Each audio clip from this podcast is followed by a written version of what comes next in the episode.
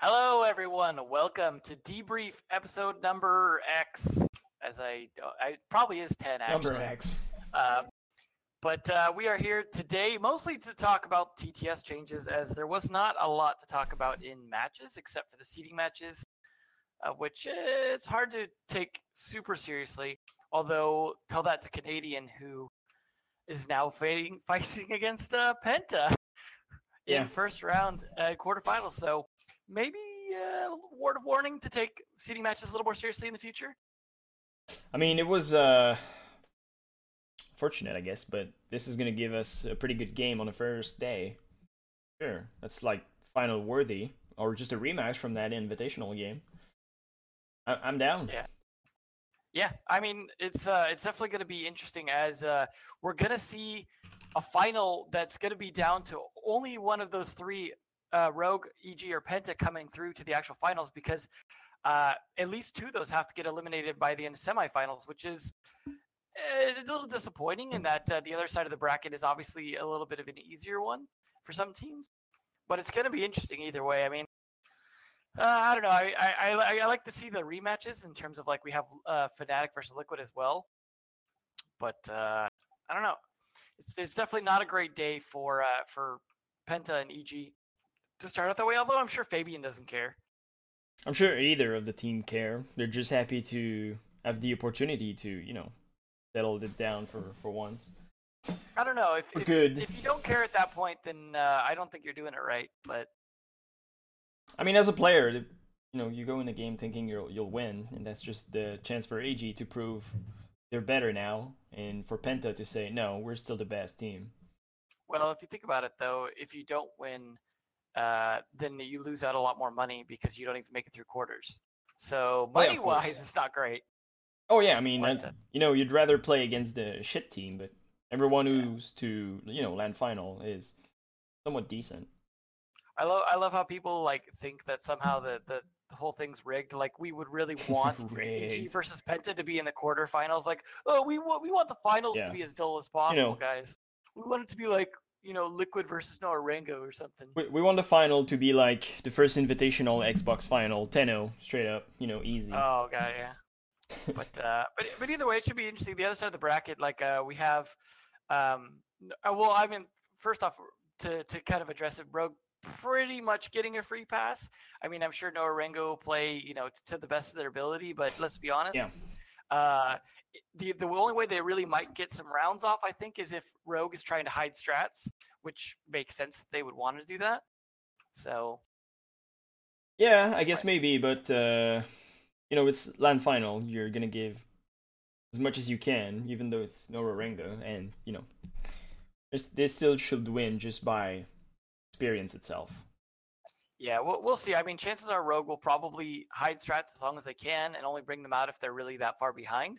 Which, if we see a really close match, then that's chances are that's probably what's happening.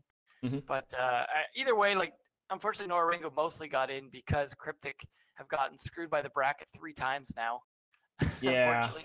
kind of. I mean, it's hard to say. Like, I mean, you say we say screwed because it's like they should be there as the second place team, but then again, they are the second place team.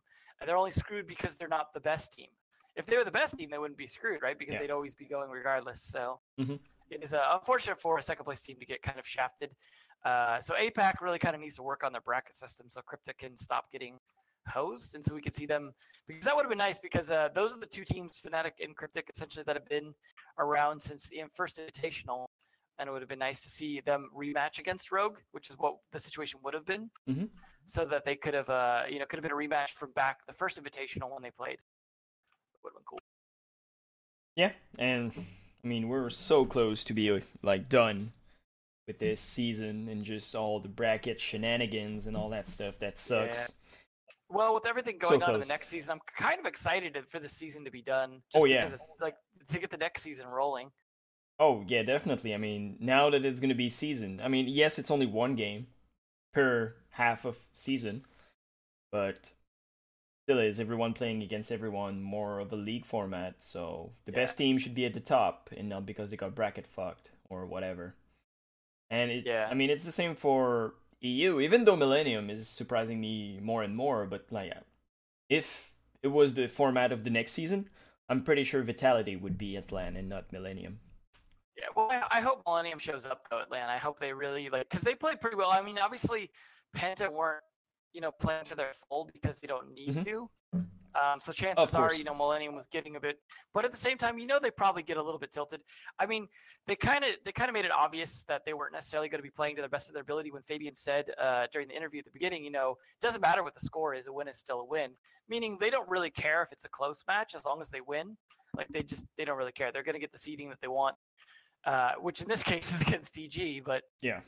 it uh, yeah it, it worked out interesting. I mean, we still saw some interesting stuff during the seeding matches, like Skyscraper finally coming out, for example. Finally, yeah. I mean, it's the very first time, even for NAEU. Uh, I don't know about Latam because I haven't been following a whole lot. I don't know if Latam have ever even played Skyscraper. Like, But I I mean, chances are maybe I'm wrong on that, but like, I feel like I've just never seen them play it. Yeah, I mean, same for me. I haven't watched a whole lot of game for Latam, but uh, I mean, any of them I've watched was nowhere near Skyscraper. And now, for the final week, we get EG and Rogue that plays on it, and then um, Penta Millennium. It was interesting. I mean, nothing really new came out of uh, Skyscraper for either of these teams. Um, Well, it was interesting to see Rogue trying a bunch Yeah. of different attack strats, but outside of that, yeah, it wasn't terribly like innovative play. It wasn't some new weird holds or anything. We didn't see like uh, the, the office come out really. It was it was pretty much the same two bomb sites you usually expect. Nothing It too still fun. fancy, too funky. Just you know the good old usual Rainbow Six game that uh, we're used to. As far as unusual, though, a lot of bathroom tellers coming out from the French scene so far. Mhm. Between both French teams, Millennium and Vitality have played quite a bit of bathroom tellers on border, It's been working. is uh, it's a French thing, I guess, huh? It's been working. I mean, they won the first round against Penta. It was close call, but uh, Millennium Yeah, won I the first time. Second time, not so I- much. I don't know how seriously they were taking it, but it, it has been interesting. Like the the strat seems to really depend on castle, like being a big part of that, like castling off that top floor Mhm. because the top floor defense is obviously important on it. But I think the way they're using castle is working out pretty good. I mean, we even saw the M870 just hanging out right in front of the door, waiting for it to get opened. So and he still got two kills out of it. So not the ones we expected, but I don't know. It's uh, it's been interesting. I, I mean, I like the Millennium have gotten a lot better at shutting down realms. Oh yeah. uh, because you know that's that was something that was a problem, and it's definitely not a problem for them anymore the way we're seeing it. But I, I mean, I'm liking what we're seeing from Millennium. I just hope it's not a fluke, and I hope they can keep it up. Because I've Yeah. as I've joked about before, their lineage goes all the way back to the season two champions, Youngtis. So technically, their lineage yeah. just comes from a team that have won LAN before. I mean, yeah, they've changed up players, but it's still back to that lineage because Youngtis became Millennium, and that's still the same Millennium in terms of the uh, the org and technically the team spot. So. yeah. It's uh, But, it's uh, gonna be interesting to see what they do. Uh, you Yeah. know, they've missed uh, the invitational. Yeah, they also, yeah. I mean, they they've missed a lot of LAN, so we'll see how they get uh, on at this one in particular. But uh, I don't know. I Well, think uh, you know it's it's not gonna be their season. I don't think so. But Probably um, not. I mean, there's too many other strong contenders. yeah, It'll be interesting to see where Latam ends up though, because uh, the uh, Liquid Fnatic rematch should be interesting. Because last time Liquid got crushed, and they, haven't been doing great this entire season. They had one kind of really good moment against FaZe where they 2-0'd them, but then in the rematch, FaZe 2-0'd them. So it's like mm, I'm still feeling like Liquid's really, I don't know, just not doing great. They're struggling a little bit. and honestly, I was surprised when they lost at the invitational. Yeah. I was surprised. I was like, maybe it's the time for Brazilian to finally win a LAN that is, you know, uh, international. Nope. So far, they have yet to win a LAN. And I don't think it's going to be this season either. No, Black Dragons didn't get to go, so like Liquid is not necessarily a strong contender, and FaZe is is pretty much the only hope for Latin America, in my opinion. Uh, they were uh, invitational as well, and when they got dropped, it was like, whoa, okay, well, maybe not FaZe, because Yeah. we all thought it was gonna be like FaZe EG or FaZe Penta finals. Yeah, exactly. It's a bummer, but uh, you know they have a great scene. They just need to adapt more uh, their play style. We we talked about it before, but it's just their play style is kind of region locked. It worked well against other Brazilian who plays the same, but at the international, uh, not so much. Especially in, against a team like. Penta who can just adapt mid round or even mid game. Like come up with a strat and just make it work. Explain it within the I don't know, 45 second of the prep phase, and uh, they're good. They're gonna execute it very well. Yeah, that's that's a big problem with Latin America. I think is they're too insular, and it's funny that they're losing to teams that are also insular, like ANZ. Like for a Brazilian team to lose to Fnatic means like the two different metas that were very like contained metas. Somehow, uh, you know, Australia's meta worked better, but I feel like Fnatic maybe works a little bit harder at uh, adapting a lot of other international metas. Mm-hmm. Um, the only problem with a team like Fnatic is they tend to throw too often when they when they have leads. Uh, if they can get past that, I feel like they can still be a good contender at this, and I would like to see them beat Liquid and continue that because obviously it's good for the. Or- I mean, Liquid and Fnatic are both big orgs. Oh, they It'd be cool to see Fnatic like you know they get picked up by this big org and then really show up. I think it would be great for the scene, but especially for APAC because uh, that's Fnatic and Cryptic are really the only big contenders out of APAC. Yeah, definitely they are. I mean, the scene is still young. They are Yeah. behind for sure, but they are, they are catching up fast. And if you don't pay attention to that scene, next thing you know, they'll win something, and you'll be like, "Wait, what? That just happened?" And you'll just miss the whole thing. they're- It's We going also- fast. It's going fast, faster than I thought it had would. uh, our Challenger League uh, for the first time on the broadcast. yeah. Challenger League uh, finals, wh- which was interesting. Mhm. Uh, I mean, I don't think anyone was surprised to see. I don't know, kind of winning theirs pretty well. But, I don't know, uh, just undefeated, like undefeated. Not even a map against them. yeah. Crazy. What was what was I would say more of a surprise was Beast Coast getting wrecked by Noble, Yeah, just getting demolished. I, I if I had to put money on that game, I was like, Beast Coast gonna win. Yeah. I would have lost everything. Yeah, same. I, I would have thought the same thing too, but Noble have like really been showing up, and it seems like Beast Coast is still relying too much on Fox. So it's uh and Waffle occasionally. Maybe there's uh something that didn't work. They need to work it out. They still got time. I mean, I don't know when the relegation is. I don't. I don't know if the dates are out or if they even Yeah, I talked don't about think it. They are yet. But uh, you know, they still got some times, maybe a week or two, maybe three, Yeah. maybe a month. I don't know. But they got plenty of time. uh, They can work it out. It's ironic though for for Breezy to go from being Yeah. on Beast Oh. Coast to being on Noble. It's like oh, Breezy was the problem, right? Uh, feels Yeah. bad. So This is this is exactly what I thought when I was watching the game. I was like, well, Noble is doing good, and then watch the roster. I'm like, oh, Breezy's on Noble. How fancy! yeah, How fancy! trash trash can Breezy. Trash can Breezy, yeah.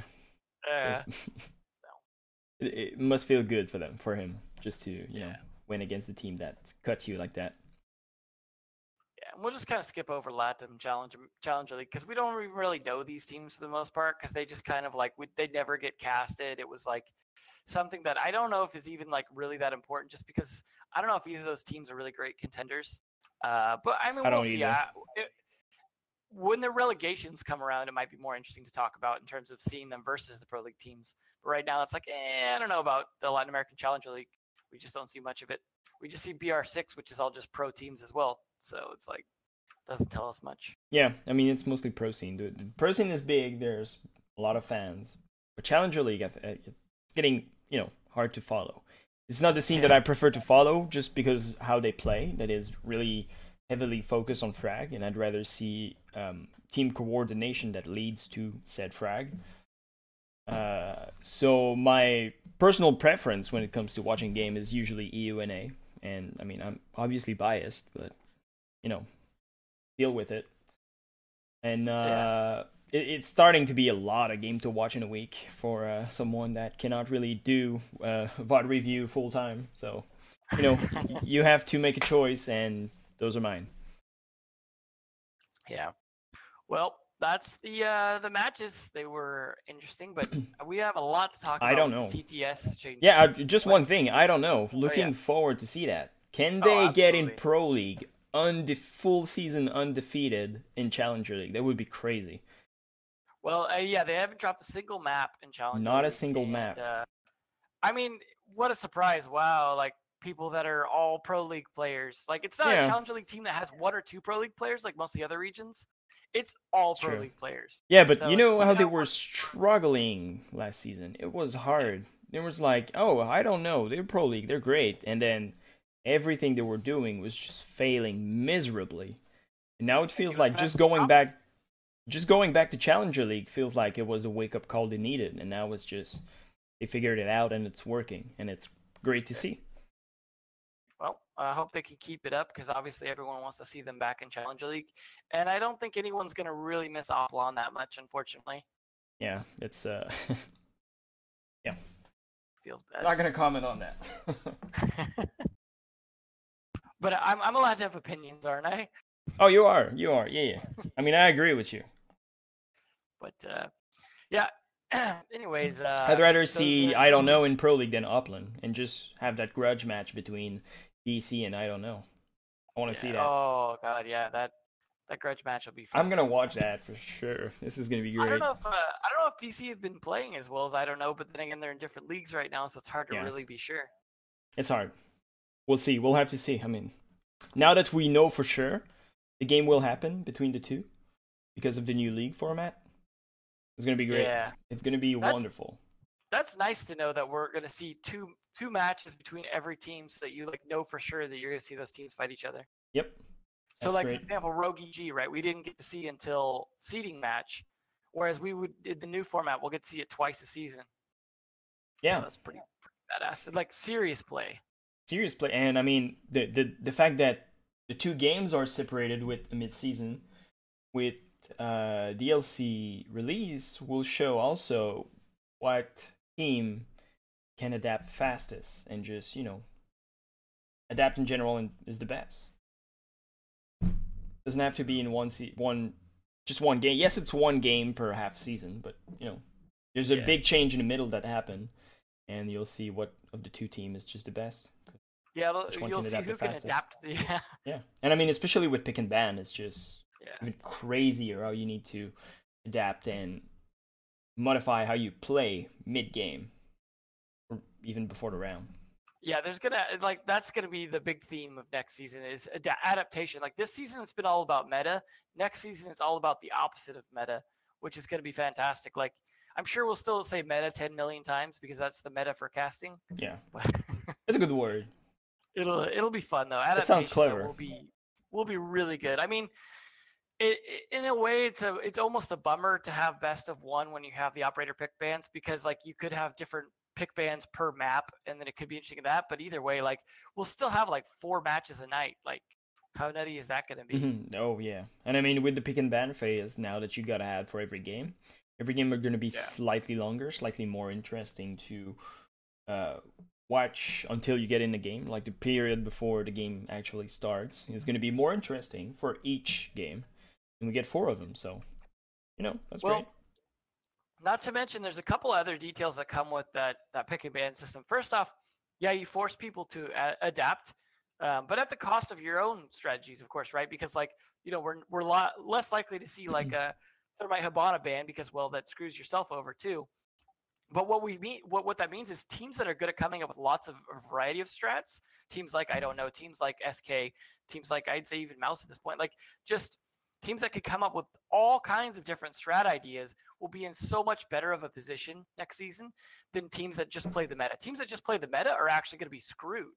So you're going to see so much more variety of strats just because you can't depend on your strats working out and you want to actually set it up so you ban an operator that is normally in the meta or vital to the other team that you can work around not having. And there's a lot of team, uh, maybe less in Pro League now, that most people get decent salary and can do it full time, or at least more than before. But a lot of semi-pro team were using, you know, the strategy. Oh, watch what's the best team in the world doing. Just copy and try to do it like our own way, but mostly copy it. Now it's not possible. You cannot do that. You need to come up with your own play style, adapt, just be yourself it, it sounds like cheesy a bit, but be yourself. Be well, what you your know, team it, can be. Do it. There will be a trickle down effect on ranked as well because what happens is you see a lot of new strat ideas as well that will trickle down into ranked without necessarily the pick and bans being there because you don't necessarily have to pick and ban to, to make some of those strategies work, I imagine. But it's just the case of like alternative ideas being used mm-hmm. that people hadn't really thought of and people having to come up with new ways of playing a specific operator or new ways of playing a specific bomb site or even new bomb sites it's uh it's going to be overall good and then as far as like from the casting point of view and stuff like that the sixth pick thing is going to be really interesting so for anyone who doesn't already follow this stuff and know how it works once all 10 operators are picked both teams see exactly who was picked by all 10, and both teams get a chance to change one operator. So obviously you have to decide amongst your team who that's going to be. So I don't know how that'll work out in ranked because it, obviously yeah, oh yeah. it would be very difficult to do in ranked at the moment. I mean the operator pick ban at least is by voting, whereas the sixth pick is not. So that might have to be tweaked, but I don't think it's going to come down to rank just yet. I think it's mostly focused no, not on anytime uh, soon. Yeah, yeah. It's mostly focused just for Pro League, really. It's a feature yeah. that you can play in custom game. I mean, we still have theme park and, and tower and ranked, so obviously it takes yeah. a while. Yeah. But, uh, I mean, yeah. But it, it'll mean like not only do we have counter stratting that's happening before the game, right? Where teams are coming up with ideas for their pick and bans that are before the game in terms of here's who we're going to ban, here's the map we're going to play, like here's how the strats we are. You know, they're going to have a lot of those strats somewhat lined up, and then some backups based off of anything that gets banned against them. And then on top of that, they're going to look at what the other team's doing and maybe counter pick and stuff like that. Like let's say you see them with a pulse and you pick an IQ or you, you see them running a mute and you pick a Thatcher. Like those kind of counter picks are going to be really uh, interesting to see. Uh, you know, you see double hard breachers, and you're like, oh, maybe we should bring a banded and a mute even. You know, stuff like that is, I think, going to be really interesting. And keeping in mind they can only change one operator means like, you know, like say the double hard breacher situation. Uh, you can kind of like go, oh, well, we know they're bringing hard breachers, so we can bring something to counter hard breachers, but we know they can't change up both of those. So it's I, it'll be really really interesting to of hopefully we can see it properly on screen. Uh, we were talking about that before the podcast, Is I haven't seen what the spectator view of sixth pick looks like yet. So hopefully it's pretty obvious to us as casters to make it easier to talk about during the prep phase. But this will give us a, a lot more to talk about during each prep phase than just the individual setup because now the setups are going to be varied a lot as well. Oh yeah, and um, God, I forgot my idea. I wanted to say something about what you were saying. Uh, the repick is obviously cool. Um, you can play a little bit of mind games, really. Uh, you you go, you know, a team knows you play with a certain strategy that relies on glass.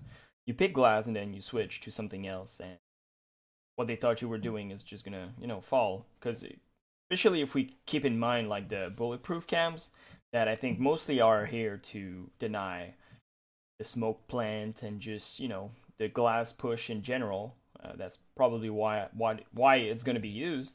If you go for glass, they say, "Oh, they have a glass. Pick your bulletproof cam."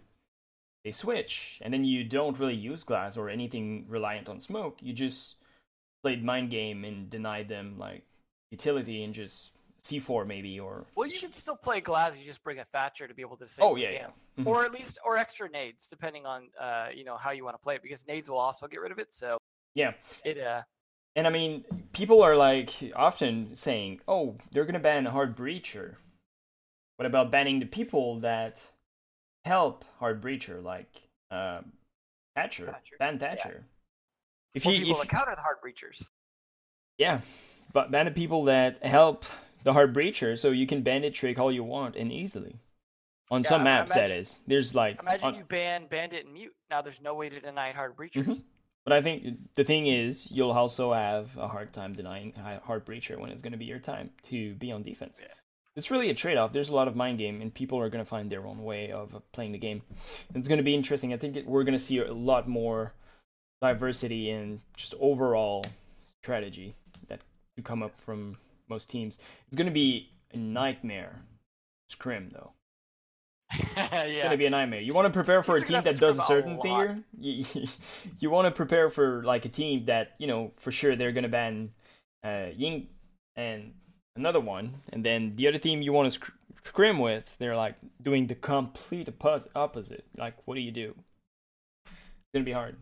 I don't know if people will come up with like um please ban this one and this one and play that way but then you know the other team is just wasting scrims really because they don't they're not playing their own you know strategy well, and what they want to do. I hope they they change the ladder rules to allow the pick bans because then at least that's a way to get more games in with it because obviously you can't during, do it during ranked and you can only organize mm-hmm. so many scrims. So hopefully at least ladder will have the the optional rules or the rules for that so that people will actually get a chance to use it against other teams. I mean that'll help mostly at the lower levels. The, the higher level teams mostly are going to have scrim partners and stuff like that. But oh, you'll yeah. still like you need to get in a lot of games of scrimming to really find out all the extra strats and stuff you can do. And only in, in R6 TMs you can't five man queue, so you can't really necessarily play with your whole team. Mm-hmm. So that I mean that's a good way to experiment, but it's not necessarily going to give you solid information. So it is definitely a difficult situation to be in for teams. I think we're going to see maybe even some upsets just off of teams that adapt really well or take advantage of a situation or have a, a unique pocket strat. Like it's not going to be as dominated by one or two teams. I think uh, next season as it normally is. Yeah, it's a. I agree with you. We're going to see more teams and maybe even some team falls. Some teams that for now had the strategy of relying on copying other teams that now it's going to be harder or even like impossible to do. So these teams will have a hard time to adapt. If they do, and if they don't, they're just gonna fall and just go relegated back in Challenger League and, you know, all the way down if they can't figure it out. Yeah. Well, I mean, we'll see. It's definitely going to be a big shakeup, and uh, there's a lot oh, yeah. to talk about. And there's still, I think, parts of it that haven't even been announced yet. That'll be interesting. So, uh, next season going to be good. Oh, this, oh, yeah. uh, this this upcoming season, once the uh, once changes start coming out as well, going to be really good. We have a lot of changes on the TTS. I doubt all of them are going to be rolled out at once, but there that there's a lot of indication for things that we're going to see in the future that are really going to affect this game a lot. And I mean, people need to keep in mind TTS is a technical test server. The key Tactical word here is test. Doesn't mean it's gonna be like that in the game. It means they're testing it out. So if you have feedback, don't fucking whine like a little bitch. Find a solution and go show that solution to the devs so they can, you know, think about it and maybe implement it if it's good. And maybe stop whining about quick leaning just because you're a Bolo fan. yeah. I mean, rip. Rip leaning. Yeah. Well, uh, so anyways, like might as well talk about uh, the the operator balancing stuff first. Um, starting with uh, we have the lion nerf, of course, that everyone wants. I don't think there's anyone outside of uh, Silvers that are really concerned about that nerf being a bad thing. Everyone knew about it before. It was in the last TTS, so having it again is great in terms of them actually, you know, making sure that well, they're reconfirming the nerf basically because they haven't changed anything about it. Putting it again means they're kind of committed to keeping it the way it is because it's working. Yeah, it's uh, you know, you said it. It was nice though that since the last one they they've gone with a blitz nerf though, where they reduced his range and took away one of his charges. Taking away one charge is not a big deal, but it is mm-hmm. nice to see that they're addressing the fact that he can blind maybe yeah. too often. But the two things combined, if you think about it, so if the range is nerfed, he might have a missed flash, right? And he needs to flash again. So the more the more often he misses because of the range, and the more he has to use charges, the more that that nerf to the number of charges matters, so it's actually like those two things work hand in hand in making him less effective at flashing people. Mm-hmm. So that's, I, that's a good thing. I can say I've played a lot of people or good people playing Blitz in the TTS so far. So I don't know exactly how that nerf is going to affect him. But I mean, every nerf to such operator is just good. Nerf him into oblivion. I don't want him in a game. I well, personally nice hate playing against him. Well, yeah, I, I'm I'm not uh, the the people that hate against shields. I think blitz is fine as an idea. It's just as an execution, it's difficult. I do like that they're considering uh, addressing melee options, though. They specifically said that in the uh, in the notes. So I imagine blitz is not going to be perfect until they really address that part as well. Yeah. But uh, you know, once they figure that out, like I don't know, just make him melee slower, for example mm-hmm. would be perfect. So that way he can only get the melee kill when they're blinded, basically. Or, or I mean, you know, right now if the shields and the defend defender melee at the same time, the shield wins every time. It's Could you just imagine if they just took away his melee and just made him have to like shoot or you know I mean, that, reload? That would be something because right now, if you go close, you're dead. You're flashed, and yeah. he can just melee you. Even if you melee first, as long as he melees, he's gonna kill you. I think the defender should might maybe get priority on melee. So even if you melee at the same time, it's just gonna knock back his shield, like yeah, like it, it's doing when he's not meleeing at the same time. That could be a way to deal with it, but even though it's not perfect, it's, unfortunately, I think he did get some buffs as well. Though I think he's buffed a little bit too much because he has uh, just his his pistol out technically. So I think he might have gotten a slight buff on accident from that. And he can go. Uh, uh, basically the mode where he puts the shield on his back and be able to uh, to move. What I'm calling the turtle boost, If you put Yeah. put a shield on your back, you can run faster for both Montagne or any shields really. Fuse, recruit. Mhm. Uh, if you just put it on your back, you can boost, which is nice, as well as being able to boost with just pistol out and operators now. So now there's like reasons to be able to approach faster but less secure. So like there's this kind of yin and yang between like spawn peeking and other things that are risks when it terms in terms of approaching things. And now that attackers have more choices in those risks, same with defenders that want to rotate. Yeah, and w- one other thing, I mean, Donut said it. Nerf AD ADS time on shield. It's too fast right Yeah. now. Oh yeah.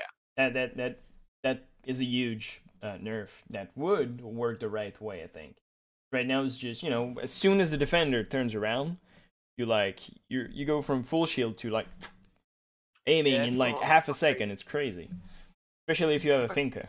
Oh yeah. If you Finka boosted too, then it's just retarded like fast. Yeah, It's it, it, it's too fast. I mean, there's really no downside to it. So they they need to make it. You know, you're a shield. Your job is not to just gun down people. It's to block bullets.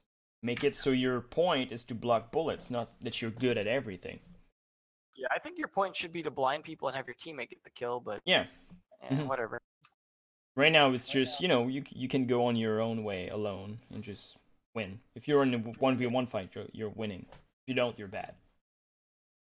And then we had uh, two operator changes that were mostly like kind of tweaks, more so than huge changes. We had Hibana and Ying both kind of got some tweaks in terms of swapping who has the claymore. So in this case, Ying gets the claymore instead of smokes, which is a is a big thing for uh, Ying Glaz meta, um, as well as Hibana losing the uh, claymore and getting a breach charge instead, which I mean fits with the breaching theme and is definitely a bit of a nerf to Hibana because you see Hibana is oftentimes the player that's in charge of the important claymore. Like say for example the ladder on clubhouse in garage or uh, sometimes the uh, yellow stairs door on consulate like can be an important player for having that. So now it's you know more of a consideration to have thermite with the claymore. Claymore, yeah. but uh, the breach charge probably not going to get used so much but we do see occasionally breach charges being used for like say vertical play for example. So there is that. Um, obviously at lower ranks you know outside of pro league probably still going to get used. Um, and then the no anti-ads thing where you can't clear the ads's uh, jaeger's trophy system or whatever you want to call it the magpies you can't clear those with the Hibana breaches anymore. They are much like Capitao's arrow immune to those. Now uh, i'm not sure that's necessarily the best change in the sense that they it would have i think been better if they made it so it still cleared them but it cleared them with one charge instead of six. But at the same time you know like they're at least making some changes that will benefit jaeger. So that's i mean that's good because you can still shoot them off so that's not as big a deal i guess. Yeah, I mean, it's just gonna make Jaeger more useful because sometimes in bomb side right now it's just you know, you take Hibana, you see both bomb side all the way down, you shoot your X-KAIROS and just clear every single magpie just in one shot, so you can still breach and get in and clear the Yeah. Jaegers. It was pretty good. yeah I think it's a nerf So- that most uh, pro league player wanted, so I think most people are happy with it. yeah don't think it's going to change a whole lot in you know ranked and just casual players in general, but it's a welcome change. Yeah, it'll be a good thing, I think. And then uh, on the other side, that Ying actually got like a damage buff on the LMG, and uh, it was it wasn't just Ying. Like all the LMGs got tweaked, so Ying's got a little bit of a damage buff, like a tiny one. Well, I mean, it's a significant one. But Capitao got a huge damage buff on his, uh, and then Fuse actually got a slight nerf on his. So it was interesting. They kind of were trying to rebalance them all to kind of be more equal in terms of the LMGs. LMGs might be too strong, but yeah, it's hard to say because before that they were just completely useless. Like there was no point in taking an LMG. The damage was lower than like SMGs, rate of fire lower than SMGs, and just ADS time horrendously bad. So there was really no point at all. Now Yeah. we might see some more, and I mean I say that, but like Slash just played IQ uh, LMG this week, Yeah, that one didn't get a change, don't but. I could see I could see Capitao being interesting with his, just because Yeah. Capitao is kind of a support operator a lot of the time. no three speed LMG. para- yeah, that would be interesting. We'll we'll see. I mean, yeah, I think he he would he be the only three speed LMG, Uh, or except for IQ, I guess. Yeah. I mean, it would be interesting, but Yeah. there's you know there's a hard balance that you need to get before anything happens. You know, if you, you have the choice between Capitao's um, main gun, assault rifle, or LMG. Don't make the LMG OP to the point where it's a no-brainer to take the LMG. No, they just kind of equalized it with what Ying's what is going to be now, Yeah. and what Fuse's kind of already was. I don't know if Ying needed that buff though.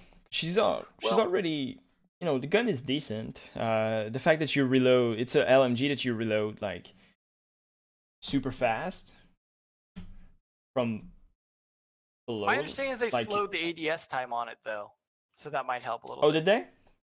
Uh, that's at least the, what some people were reporting about the TTS. I haven't tried it myself, but uh, obviously it's TTS, so it's hard to say for sure. But it sounded like maybe uh, the the ADS time is, is slow enough now that uh, you know that helps balance out that fact, which is which is probably how Maybe. it should be. Shouldn't be a Yo. super fast ADS gun. Yeah, no, no, no, definitely. If you put LMGs with fast ADS, it's gonna be scary, too good, too strong. It needs to stay f- slow. Then, if you want to hold an angle or just suppress fire or something, I guess fine.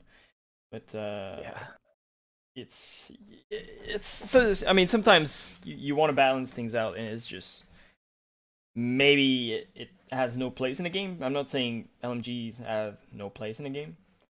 Sometimes things have no place, and you want to make it viable, and there's just no way to make it viable, or just it's either too good or too bad. Like Lion, Lion right now is too good.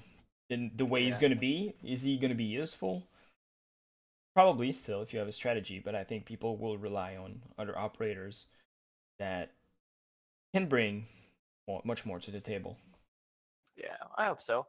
Speaking of which, uh, there was two defenders that got some significant changes. I mean, the first one not as much in terms of Vigil, the way he was changed. His cloak lasts less than half as long. Oh, now. yeah. it went, went down to 12 seconds from 30 seconds. So that's That I'm a That's a- big fan. that's a quite a bit, which is uh, you know makes sense. But then they sped up his recharge by Mhm. double, so now it's six seconds instead of 12 seconds. And I Six, agree with the reasoning, which is to make you think more about resource management and less about spamming it when the the moment you get a chance to. Oh yeah, that, uh, I'm a big fan of that change. I know people are complaining and say, "Well, now drones can just wait till you uncloak to drone." Yeah, well, they still would have wasted like 15 seconds, and it takes you six seconds to get in. Like you have six seconds to reload your thing and just start over, so it's super fast. You need to micromanage it, and you it's it's not just you know press the button and you're good for one sixth of the round. It's just you know you have to micromanage it, which is good. You know, Yeah, you, Vigil was kind of boring before. Like he didn't really think too much about his gadget. No, it was mostly just press. being a roamer. just But press now it. you actually really have to think about how you use it or don't use it. I mean, we did see a little bit in Pro League play of consideration of using it or not in terms of smart players that were deciding uh, to not use it sometimes because they didn't want to give away the fact that they were anywhere nearby it. Yeah. Like with like Adam, for example. So stuff like that is uh, a consideration still, but now even more so. It's now more of an active operator to use. So I think it was a good change. We'll see. I mean, we'll see if it affects his pick rate at all, whether it affect, or his win rate. But it is. I think it's a good change too. I mean, Yeah. it is kind of harsh to nerf the uh, the the cloak by half. When, you- But then reload time is also recharge. nerfed by half. It's also No, no, I mean, by I, half. you know, you nerfed the cloak by le- more than half. So like, it's a little unequalized, but I think it'll be good still. Twelve seconds is fine. Yeah. Oh, it is. It is. It is.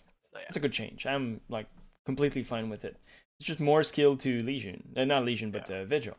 Now Yeah. it's not just you know press the button and wait till they get in, because you know before it was takes about forty five to one minutes to get in the building. Then you cloak, and you have another thirty second of being invisible completely to Yeah. drones. Now, Now- he's really gonna have to think about positioning. No, yeah, when you Try and Much plan, more. try to play anti-entry roam. much more, yeah. And it's not going to be, you know, uh, face checking uh, offense operator. Now they can just wait it out. You have a six second window where the drone is going to be able to see him, and the attacking entry frag is going to have to react in that six second. And then, you know, you start over, 15 second cycle. It's, I'm done with it. More coordination uh, for the attacking team and uh, an actual solution to finding vigil other than just blindly face check a room and hoping your crosshair is going to be on the right spot.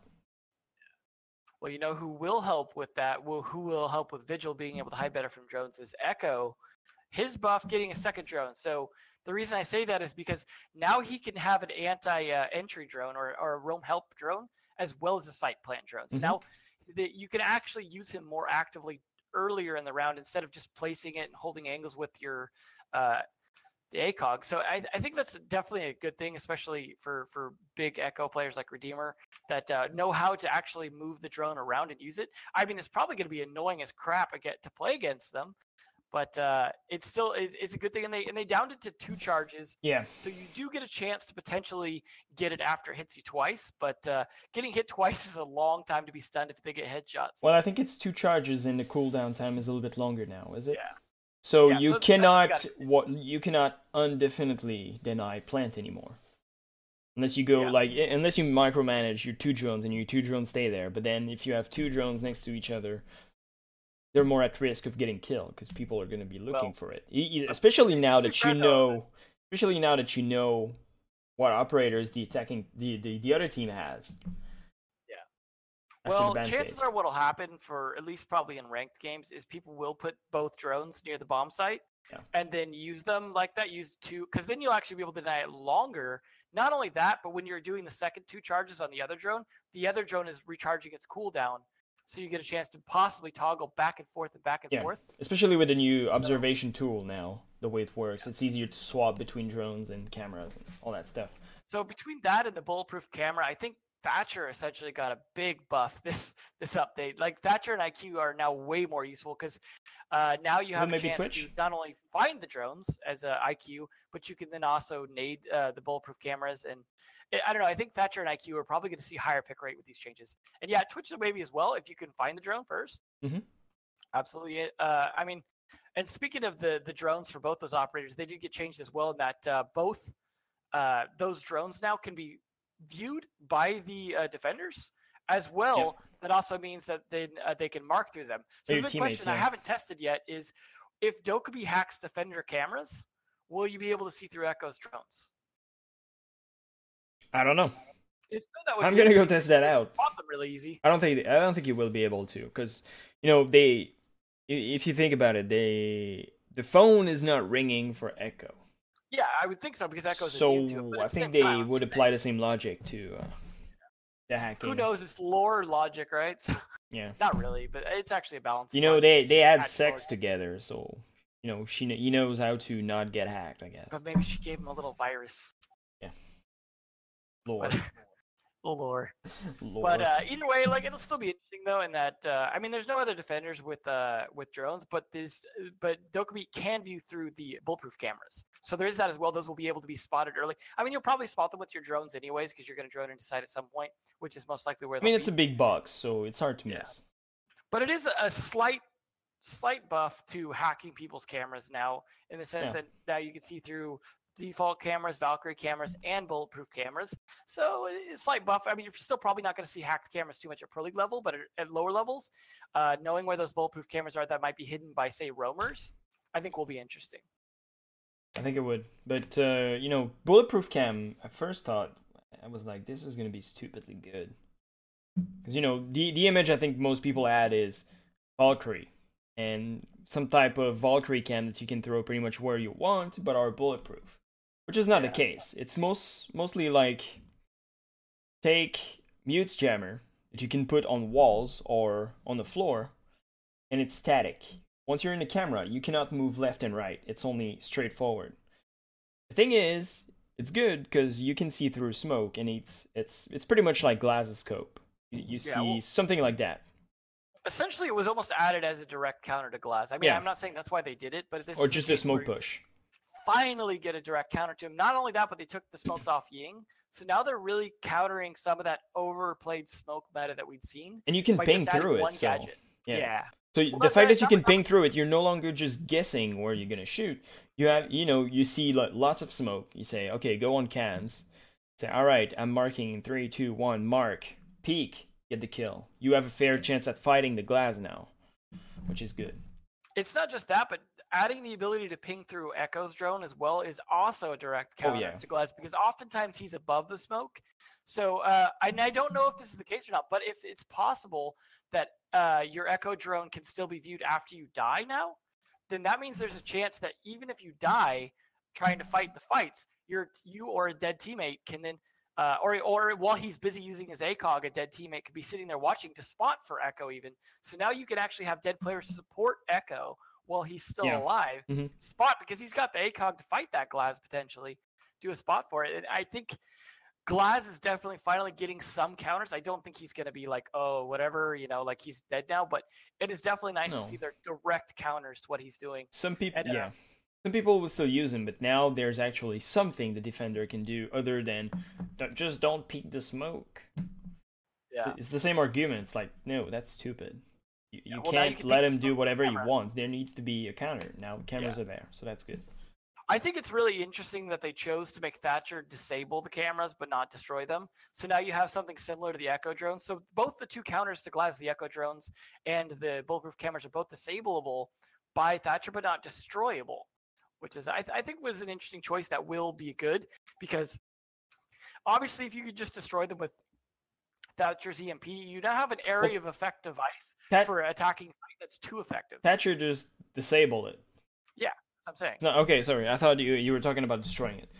No, no, because he doesn't destroy it. I think it's Oh, a good okay, thing. okay. Now you have to time your push Yeah, yeah, yeah. around using Thatcher because not only will he disable the Echo drone to stop you from, you know, stopping your plant, Yeah. but also then the bulletproof camera. So now he's much more useful. But as Donut points out in the chat, you can set your bulletproof cameras pretty far from sight sometimes and use some line of sight things to be able to see because you're still going to see through the smoke even if let's say you're on the freaking Oregon basement and you find a way to put an angle all the way back like almost tower stairs and there's enough holes to see through you know Yeah. like it's possible you can see all the way through to the stairs and you're still going to see through the smoke and uh, the, the way they're kind of highlighted makes it pretty easy to deal with even if it's through tiny holes in the wall Mhm. so like it just means smart placement is important especially when thatcher gets involved And also the fact that not a whole lot of operators have access to bulletproof cam, and if you want to have it, specifically you have a very specific operators you need to take, and those operators are not, you know, the highest pick rate.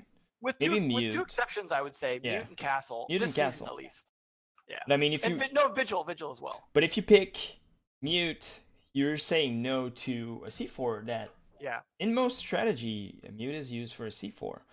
Well, that's what's interesting is the three operators that people actually play Castle, Mute, and Vigil. Yeah, oh, all Vigil, lose yeah, yeah. something important. They all lose something important if Yeah. you pick it, meaning you either Impact lose nades. C4 or impact nades. Yeah. Back in Whereas the other three, you actually just lose crappy stuff like deployable shields or barbed wire on Doc, Cav, and Frost. Yep. So those three, that the least picked operators, lose the least vital things. So they actually balanced it in an interesting way in terms of giving up utility on on well picked operators Mhm. versus getting picking an operator that's less picked. Although Caveira, uh, of course, has seen actual pro league play this season, so there is that. Yeah. And Doc occasionally gets played. Frost as well has actually seen pro league play. So all three of those have seen pro league play this season, just less so. So I, overall, there is just so many interesting changes that are going to really shake up how every team does something. Yeah, that I mean, I'm. It's been a while since we can say we had a good DLC slash update slash Yeah. whatever you We haven't want. even seen the new ops yet. It- you- yeah, we're missing two operators, and I'm like, I would be okay with the TTAs being the next DLC. And Yeah. we, we're still missing two operators. I'm like, this is mind blowing, and, and a map and Yeah. a rework of Clubhouse. Makes me wonder, uh, will any of the two new operators get to bulletproof cameras? I would imagine so, because you'd want to debut those like to an extent with one of the new operators, but who knows what they'll get. It's it's crazy. I'm super hyped. This year is gonna be good. I, Oh, I'm God, super yeah. glad this season is over. That was a buffer season. It was just boring. Now we can Yeah. move on to year three for real, and it's gonna be amazing. Yeah. And it's not just these changes balance wise. They made a lot of changes like quality of life kind of stuff. Like, for example, all the improvements to the UI Yeah, that they're trying to work on. Not all of them are perfect, but it's still better than what we had in a lot of ways. it's clear. And uh, it's really nice, even small stuff like being able to choose your location before you choose your operator. Just you know, small little things like that are great. Uh, and and the uh, the changes to the way that the cameras and drones work. I know sometimes the keybind thing gets a little tricky for people, but the fact Yeah. that you can use Q and E means you can switch drones while driving them, which is great for people like Echo that need to switch between two or Twitch that need to switch between two. But it's uh it- it's going to be interesting. And one thing that has tripped me up though is they changed it now so you don't have to hit space. Oh yeah, that's. I can't tell you how many times I've lost the drone this is so accidentally jumping it. Like I need so much time to get used to it. Like I've I've, This I've had my drone in like a great spot, and then I switch to it and jump, and I'm like, no, I just killed it. this Yeah, this is oh so you, you you hit like right home here because that, that's 3000 hours of pressing space while going on a drone to get access to the drone that i need to fight to actually get it down so every Yeah. time i'm like why is my drone jumping i'm like oh yeah right i don't have to press space anymore to get on my drone Yeah, but they did make the, the nice thing as well, though, that you could switch between drones during the prep phase. that's honestly nice because now you can watch other people's drones. for for IGLs, that's pretty huge because sometimes you know, uh, it, it, it's gonna facilitate a lot of communication because your your drone, you have a strat. You say, okay, my drone starts here and goes there, but you have a teammate who you know, sometimes you you're willing to waste a drone, just get him in, and people can watch it and just get a like a real feel of how defenders setup are gonna be. And for IGL, it's way easier. Even you know, you can just watch it. You have a real idea of how it is set up instead of just words and communication from your teammates that sometimes can be unprecise, especially for a newer team. Uh, I would assume Pro League team kind of have it figured out, but now it's easier. So even for new players, it's just easier to understand what's going on and just you know get it down. Yeah. That, that's I a big change, and I'm very much for it. New I'm honestly really happy about it because of mute jammers. Like, how many times do you have to just Oh, sit there and watch yeah. a static screen because your your drone didn't Yeah. die technically, so you can't switch? That was super annoying. So, like with mute being even more important this season, I think uh, that'll be a very welcome change Yeah, uh, when they do that to be able to get off those other drones. So, it's good. definitely looking forward to that. Just a lot of QOL changes that are even for my job as well. So they added stuff like being able to put in team names for the custom game. I mean, it's unfortunate that they don't show it during the game, although there's a chance they could change that before it goes live. Uh, but it still shows during the intro animation things, which is nice. And the the ability now to put rehost scores means we Yep. don't have to have some crappy rehost overlay. So nice. That is such a big deal. Uh, I mean, and we were talking about it before this as well, that uh, before the podcast, that uh, we're not sure if there's a way to deal with site locking as well. Hopefully, think- there is. I think people Uh, said to me that there I'll, was. I'll test it when I after we get off this podcast because site locking is obviously the only other weird issue with rehosting. I mean, usually teams know anyways, and it's Yeah. I wouldn't say that's like some super important thing. I mean, it's a small quality of life thing. The rehost score thing is a much bigger deal though, and means there's there's uh, much less issues you have to deal with. Obviously, there are there is one potential issue I could see come with that coming up in terms of right now when we have production do the overlays for the rehost scores. If they mess it up, they could quickly fix it.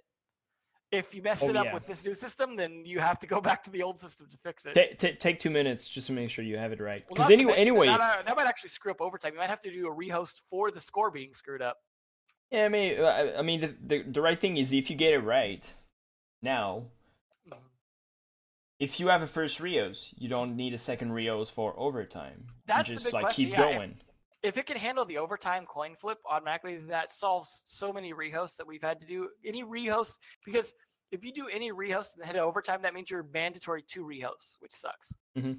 So Yeah, this so- yeah, this will be nice. Hopefully, it fixes that. I, like I said, I it's a lot of thing that I heard because I was not able to test it myself, but Yeah. it's it looks promising and it looks like a, you know, the right way to go with uh, competitive Rainbow Six, and it feels like this patch overall is mostly aimed for Pro League, and you know, it's the patch that I think feels the best so far in a while, and even sometimes I look you know, when I I hate life, I'm going on the main subreddit and I look at comments and I'm like, a lot of people were happy about it. So I guess it's you know it's great overall. Pros Every like once in it, a while they get lucky.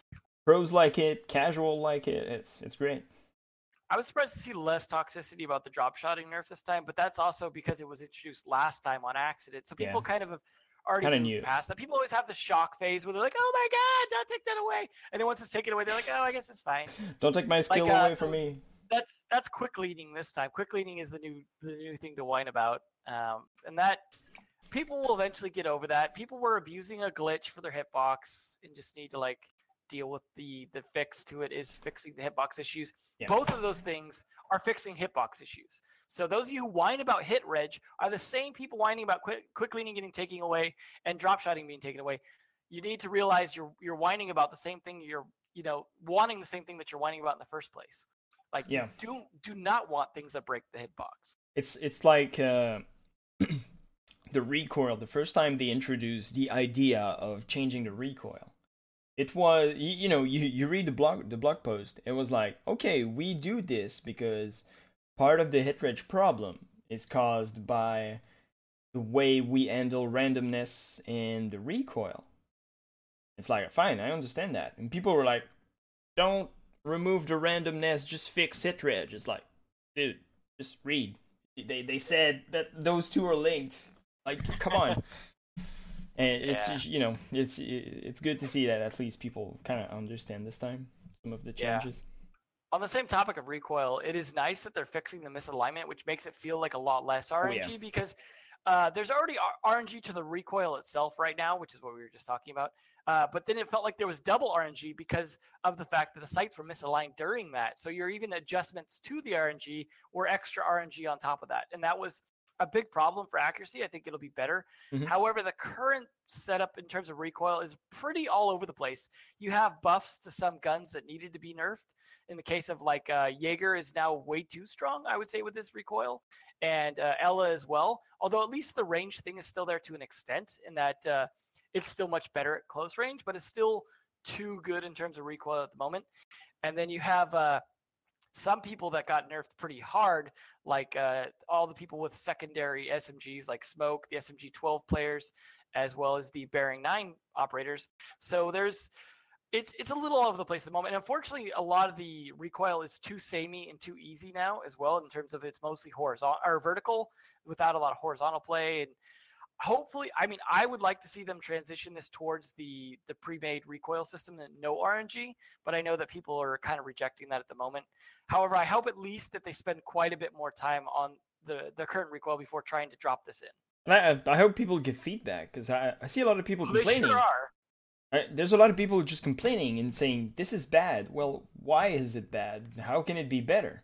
And I feel like a lot of times, you, you know, the the recoil people have problem with are usually when you look at you take a point that is the first bullet, and you take the second point that is going to be the second bullet. The distance between the two, if it's too high, it feels weird. It feels like you're forced to go somewhere when you ADS.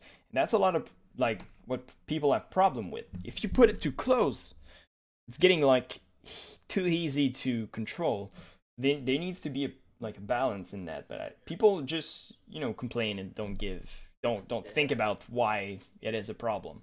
But I think that most of it comes down to it. If you look at the SMG11, you, you'll see the, the distance the distance between I think it's the third and fourth bullet is quite high, and this is where people complain because they say it's uncontrollable. But if you tap fire, it's easier. It's it's nowhere near as easy as it is right now on the live build Yeah. though. Because right now it's a big Well, nerf.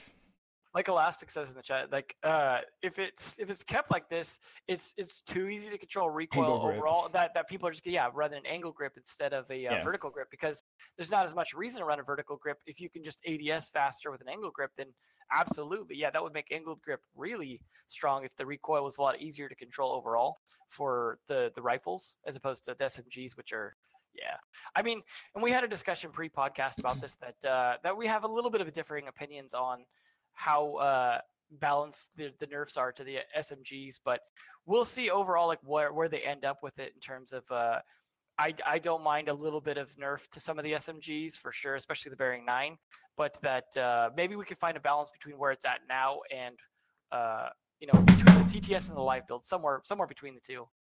That would be good. And obviously, some of the other guns need to be a little worse in recoil that aren't right now. Like I said, Ella's gun and uh, and Yeah. Jaegers, for example. Oh yeah, there's definitely a balance, and it's nowhere near like a final version of the recoil. I think you got muted, Helby. I lost your audio. Mm, Rip. yeah. Hello. Oh, there we go. Okay, it's fixed. Well, um, what I was saying is, uh, I forgot the recoil. It's uh you know it's oh it's nowhere near the final version of it. I don't think so anyway. Yeah. It's, No, you know not- they're they're meant- they're still working on it and it's a long term um thing they're working on just to, you know, in the long term just fix it. Just try to get Yeah. something that is better than what we have right now that is, you know, based off of randomness and the bullet's not even going where you're aiming, which is a problem. I'm definitely worried that uh, when it comes to managing a live build versus test builds, it is sometimes easy to accidentally introduce changes. So I hope they don't accidentally throw in some of these recoil changes to the live build. But since it's a different recoil system, I Yeah. think hopefully the chances of that are low at the moment. But I would hate to see like some particular operators recoil get broken for a while because of something like that. Yeah, for sure. I mean, you know, I, I want them to take their time with it and just make sure they have something that is good, that works, and makes most people happy. Speaking of broken, though, we have some issues with the diffuser at the moment. So there's the new diffuser, which we haven't really talked about yet. Cool. um, which is which is cool. Although it does have some quirks to it, so it's not Yeah. just the bugs, but there's also the sound works different. So when planting the diffuser as an attacker, now you only make sound at first, and the sound eventually goes away. The sound of the typing and everything The else typing, goes okay. away, which is which is important because now when you fake, it's different. So as soon as you start a fake, they can't tell if you pull off that or not because Okay. the sound goes away either way. So now faking is actually going to work pretty different. Now, if you if you fake and then stop and then restart a fake, they're going to know that. They're going to know that you've restarted it. So you're going to have to fake. Your fake strategy is going to be a little bit different if they keep it like this. Also, the diffuser itself makes a different sound, which I'm not sure how much it affects the distance. I think there needs to be a little more testing in terms to see like Oh yeah. how how effective it is at uh, uh, letting the um, attackers know that you're diffusing the diffuser. Which we need better ter- terms for this. It's so confusing.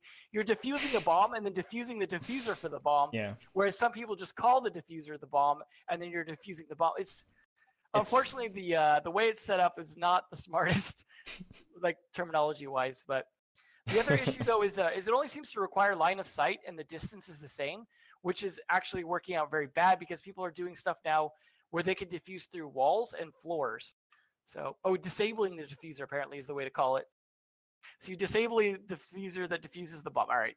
Even though the diffuser itself is also disabling the bomb, but you know, whatever. It's a you know, it's a silly. I, I don't know why they didn't go for uh, you know, plant a bomb and defuse the bomb. It was easy. Like Okay, okay, it's ri- ripping off Counter Strike. Who the who cares? Yeah. It, But, it uh, works. anyways, it's fine. it's- If it if it ain't broke, don't fix it. Now, now, I mean, I think they were trying to get away from long arming eventually, but they ended up with the opposite problem. Now, the worst long arming because now you can even. I've seen I've seen some demos where you Yeah. can shoot a couple bullet holes in a wall, not even destroy the wall, just a few bullet holes, and if You look at it. Yeah. Yeah, it's crazy. It's like uh, it's definitely obviously needs to be fixed before it gets put in. I think they Because need people to. are defusing from below the bomb and stuff. Oh yeah, yeah. They need they need to down this the, the range of it. Maybe it's just being I- closer to it. More like So Counter Strike, where you need to basically be over it. Yeah, I, I think that's the direction they want to go. Is is my assumption because of the way you work it, Mhm. and that it's just right now they were just debuting the animation. Yeah. Oh part. yeah. yeah, Probably. hopefully hopefully this was just the de- the the demo of that for us to understand the new animation and then next thing they do they deal with the range issue And I mean, right now you also see, you know, the diffuser becomes red when it's actually being Yeah. diffused. So if you have a line of sight on the diffuser, you can tell just by looking at it that it's getting diffused. Even though maybe if you don't see the guy, uh, that's long arming. Um, Usually you don't I- see him, I- but now you IQ can know. see them though Oh IQ yeah, apparently yeah, can see them using their diffuse gadget which is kind of cool yeah, it's cool. But I mean, So- just looking at the bomb now, you know if they're diffusing or not, faking diffuse So- or not. If they address the range thing i think it'll be pretty cool. One exception that if they still keep the line of sight thing though is you'll still be able to do it through a wall. Yeah. because you you know you could be right next to, that's only if they plant next to a soft wall though. So as long as you can't do it through the floor is the big deal. As long as the range is too much for that. I don't know. We'll we'll see how they address it but I would like to see them address the long arming issue. I mean, I think it's kind of fun in a way in long arming because it, it forces you to really consider where you place the bomb. Yeah. But at the same time, I, I think for viewing, it's really kind of annoying to see people diffusing with like Getting away a with company. it. They're super stretch Armstrong Yeah. diffuse. Not it's even fun. touching it. Like, all right, I got I got this. And uh, but in this case, also you have to consider the fact now your arm doesn't show up, so it is is harder to tell someone is diffusing it in some ways. So we'll see. Overall, I don't. I have a feeling they're probably not releasing this as is right now, and that they're going to keep addressing it. And there are some Yeah. other small glitches that I also hope are not going to be in the main game. Like the repel animations are really whack right now, and uh, I don't know if that's what's if they're just working on reworking repel animations and they haven't finished and just kind of left it partially done, or they're glitched or what. But they're kind of funky right now. Same with vaulting. Yeah, they're they're square. Like you move, you get locked in a vision, and then yeah, yeah. You just So- throw it straight up. it doesn't Weird. feel right, but it doesn't bothers me because it feels more le- less buggy. Yeah. I, it it feels like there's less potential bugs that can come out of it, and that I'm I- okay with. Yeah, I don't know. We'll we'll see where it goes. They're still repelling through a lot of walls when you repel through a window where you're just seeing through the wall for a minute, and they need to SK as well. Yeah, Let's but, remember. uh, you know, Hippo brings up an interesting point about remote hacking the diffuser. It would be interesting to see a defender at some point that has some kind of counter to uh, disabling the diffuser, or, or you know, some way to do that differently. Right now, we have one way to stop people planting, which is well, two ways really, because you have uh, the Grismont mines and then Echo's drone. Yep. So anything that could break their animation is a way to stop them. But there would be an interesting way to post plant to have an operator that can do something to deal with disabling the diffuser in a way that is either more interesting or doesn't expose them to fire as much so that when attackers are trying to hold a diffuser Mhm. they have to they have to consider things differently depending on the operator left Just- i don't know I, I hope they're working on something like that So someone that is more focused on the post plant phase of a round. That'd be but interesting. maybe maybe as a result of something else maybe not something that is just focused on the post plant but I mean, it c- something that happens to work towards that i mean obviously the bulletproof cams can help with post plant but Yeah, For sure. It, it could be We'll see. interesting. What I'd like to see is more um, special or things that interact with reinforcement walls. yeah right now we don't have a whole lot. We have Mira. And one thing that I'd like to We see is maybe yeah. We have a couple. One thing that I'd like to see is someone who can decide the height of the reinforced wall. That could be fun. Sometimes you can just leave a gap. You know, some walls have a gap. It would be fun to have that gap on some other walls. So this operator could decide, you know, I, I want three quarters. Uh, hey, yeah that'd be fun. So that would be really interesting because right now with uh, Mira, you have to really make a hard decision when you want the ability to open up part of the wall above the mirror. Do you put it on a soft wall or do you put it on a hard wall uh, next to a soft wall? Is a big Yeah. decision, I think, for strategies in terms of how you play that. Because if you put it on a soft wall, you see what happens on Clubhouse or uh, Coastline, for example, where people can shoot around it even, and then even actually make it destroyed by destroying the wall around it. So it's tricky because when you put it on a soft wall, you have you you give yourself a lot of downside, but you can also use that to your advantage. And so, if you have an operator that can do something uh, with that, it is interesting interaction, like just some kind of half reinforcement thing. half, I, I, I would go with something, you know, he has the choice to go half, three quarters, or full, depending on what Yeah. you want, you know. Yeah, you still got two, but reinforcements is a great That'd be idea. cool because I mean, in some bump side, it's interesting to just you know you want to cover, you still want to be able to you know throw a C4 o- over it or just keep having that line aside for a echo drone or whatever. Yeah, That'd be interesting. You know, you know it's not OP because attackers can just toss grenades your way, and they can also interact with it. I think it would be interesting. or it's kinda just Would it be good? I don't know. Mira the ability to do the half reinforcements, Yeah, maybe. since that's the operator that would really like interact with it the most. Maybe. I think that would still be interesting. They're they're gonna do, I think, a lot of retroactive changes to Oh, old yeah. operators too. I mean, Mhm. they already did with the mid-season reinforcements, so uh, it's not like that's unusual. I mean, Glaz gained an entire ability Yeah. retroactively, so and Doc Banana kind of Hunter. as well, the ability to boost people. So it's uh, there's definitely changes that will come over time to all the old ops. So I, I think there's you know there's possibility they could tweak Mira as well in that in that regard. Maybe. We'll see. Uh, hopefully they don't get too crazy and give every uh, operator like five thousand different But yeah. abilities. so this one can you know. Uh, We're gonna start do- approaching League of Legends complexity if Oh, they keep yeah. doing that. Yeah, it's crazy. You know, he has five passive, two gadget, and uh, three choice of gun that he can swap. 700 different interactions. You're like, yeah, it's no, please keep it simple. Well, we'll see. I mean, it was interesting. Like, uh, so the Finka boost had too many things that it did, but the counters to it were interesting. At least the way they Yeah. set up the counters, I, I, will give them that. And that's they obviously were effective because ge- never gets played really. So the Yeah. smoke counter alone was enough to be like, don't play in pro league, but now it's super strong in casual and ring. Uh, So, sh- I I mean, M control is not something that is super, super interesting to bring in uh, Pro League. yeah. And I mean, the ADS buff, yeah, it's good, but is it good enough to justify you losing some utility for the sake of just being able to ADS faster? I don't know. Bring an angle grip and control your aim. Well, they said they're looking at doing changes too, so there probably will be changes to a lot of that stuff uh, down the line for Finka. So just keep an eye on that. We'll see when they do that. Who knows when they're going to try and make changes? But considering it's not played a ton in Pro League right now, it's not really a big deal yet. It's not. So, but uh, but anyways, that was a lot of stuff to go over. I think probably Yeah. probably wrap it up there. But uh, looking forward to seeing what's coming in whatever future patches there are, whenever those are.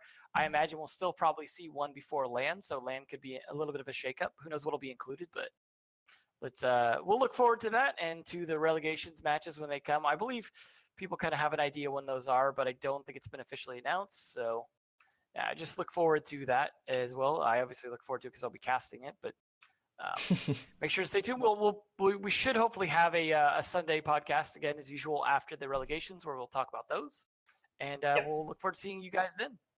Uh, might be shorter, uh, also, if uh, there's less content. But uh, we'll, we'll try. You know, this week was fun to have the TTS to talk about, and maybe they'll announce some stuff that we can also talk about, like next DLC and all that stuff. But uh, yeah, uh, with the lack of game, it's gonna be a little, you know, might be shorter, but uh, you know, next season with uh, game every week, four game every week for every region, Yeah, we're, we're gonna have a lot more to talk we're gonna have a shit ton of thing to talk about. It's gonna be fun. Absolutely. All right, cool. Well, we'll catch you all guys next Sunday at least, and then we'll kind of try and figure out what we can do from there in terms of the podcast. But we'll try and keep it going. Bye bye. Peace.